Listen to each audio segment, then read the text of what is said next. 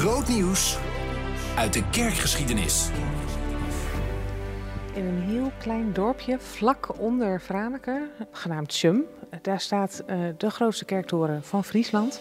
Dat is niet het enige. Een kerk vol historie, staat er ook al uh, heel wat jaren.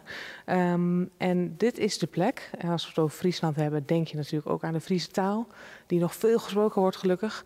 Um, maar dit is de plek waar ook voor het eerst in het Fries is gepreekt, toch Luis?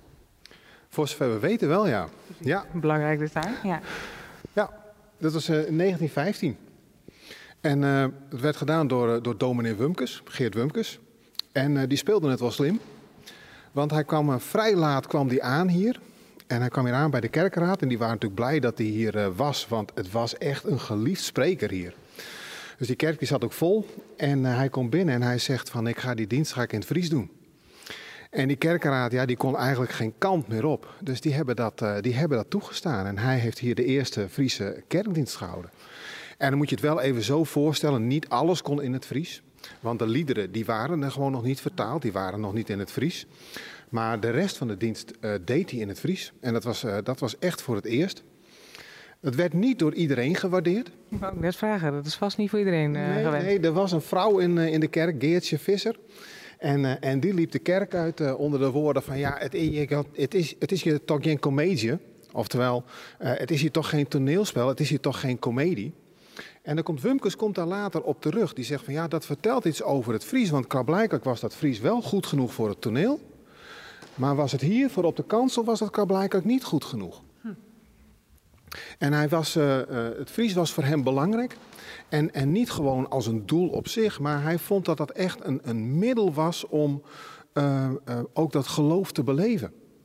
Hij deed dat ook in het Fries, want hij zei op die manier kun je ook echt het hart van de mens kun je gaan raken, juist met die Friese taal. Ja, en dat is natuurlijk wel, wel bijzonder. Daar had hij ook heel veel aanhang mee. Dus heel veel mensen waren het er ook wel mee eens. Hm. En hij ging ook meer rond in, in deze omgeving, naar, naar kerkjes, onder andere in Deersen, misschien nog een ander klein dorpje. Nou, de mensen konden er niet eens in. Zoveel mensen kwamen er naartoe om, uh, om, om zijn preken te gaan beluisteren. Ja, want, want wat, wat, wat deed dat met de mensen inderdaad? Je zegt van heel veel mensen waren er ook voor. Wat, wat betekent het op het moment, ja, dat, we waren er niet bij, maar ik ben toch benieuwd. Hoe was dat? Dat je dan voor het eerst een preek in je eigen, in je moedertaal hoort? Het, feit dat heel veel mensen ook daarna andere diensten van hem bezochten, die geven aan dat hij voorzag in een behoefte. Hij vertaalde daarna ook psalmen, zodat ze ook die in het Fries konden, konden zingen. Dus hij sloot aan bij iets wat er uh, op dat moment wat, wat nodig was. Moet ik even bedenken, het is 1915. En er zit ook wel een, in die zin ook wel een andere ondertoon in, want het is de tijd van de Eerste Wereldoorlog. Dus uh, wanneer we naar het zuiden gaan, uh, in België, daar wordt op dat moment gevochten. Het is de tijd waarin het nationalisme opkomt. Dus de, de, de interesse in, de, in het eigen land, in de eigen taal. Nou, dat zie je hier natuurlijk, is dat ook een heel mooi voorbeeld pas. Dus hij is ook echt een kind van zijn tijd. En hij, maar hij heeft echt op heel veel punten heeft hij ervoor gezorgd dat, dat, dat die Friese taal, dat die langzaam maar zeker dat die als, als volwaardig werd gezien. En op, op heel veel punten heeft hij zich daarvoor ingezet. Ja, ja. Is het inmiddels dan nu, uh, nou ja, meer dan 100 jaar later, uh, ook normaal dat er in het Fries uh, kerkdienst gehouden worden?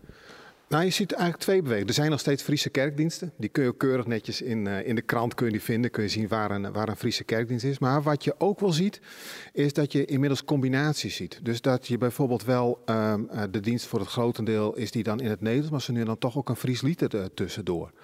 Uh, hou er wel rekening mee dat heel veel predikanten hebben natuurlijk geen Friese achtergrond. Dus ja, je moet natuurlijk het Fries wel kunnen spreken om ook die dienst in het Fries te kunnen houden.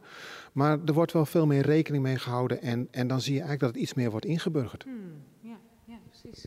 Nu is dit natuurlijk vergeleken met andere verhalen die we uh, horen niet extreem lang geleden. Is, is er dan toch van, uh, als we het hebben over moedertaal, over de Friese taal, over nou ja, de taal waar je mee opgroeit als kind, uh, uh, wat we daar vandaag nog mee kunnen? Omdat we eigenlijk alles in het Nederlands wel kunnen in Nederland, om maar even makkelijk te zeggen. Of in het Engels zelfs.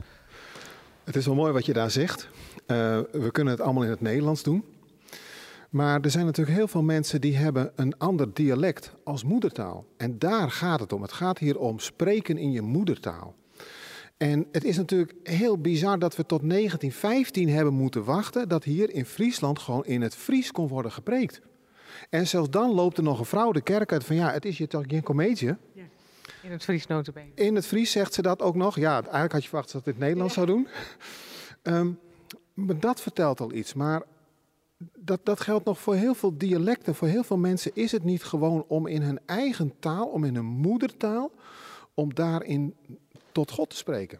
En het is ook mijn eigen ervaring. Ik heb één Friese kerkdienst heb ik geleid. Ik was, ben korte tijd ben ik verbonden geweest aan de kerk van Lemmer. En ik weet nog dat ik, eh, dat ik, dat ik terugreed naar, naar huis en ik dacht van hoe kan ik ooit nog weer in het Nederlands gaan preken?